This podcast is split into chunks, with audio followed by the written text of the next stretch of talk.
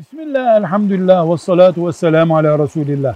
Mekke şehrinin içinde harem bölgesi dediğimiz bir bölge var. Bu harem bölgesi Kabe'nin etrafındaki namaz kılınan binadan daha büyük bir bölgedir. Yaklaşık olarak bir ucunda 6 kilometre, öbür ucunda 18 kilometreye kadar böyle tam yuvarlak olmayan ya da tam kare olmayan şekilde bir alanın adıdır. Ee, bu mesela umre yapmak için hacılar Ten'im diye bir yere giderler. Orası kaç kilometredir? O bölge mesela harem bölgesidir. Harem bölgesi çok önemli bir bilgi. Neden?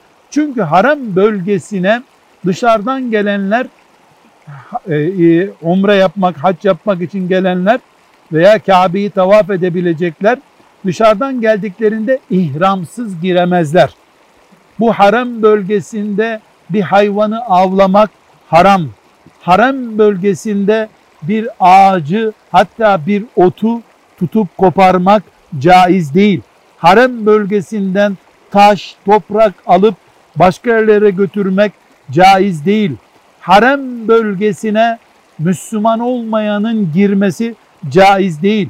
Harem bölgesinde yerde bulunan bir eşyayı alıp götürmek fakir de olsan caiz değil. Harem bölgesinde cezalar farklı. Harem bölgesinde yapılan ibadetlerin sevabı çok farklı. Mesela bir rekat namaz 100 bin rekat da kadar sayılıyor.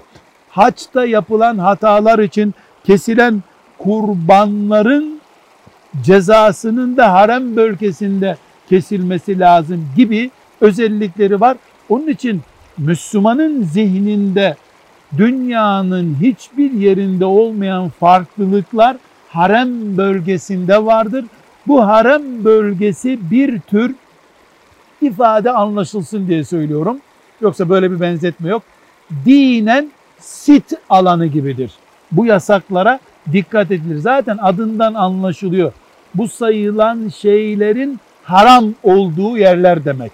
Velhamdülillahi Rabbil Alemin.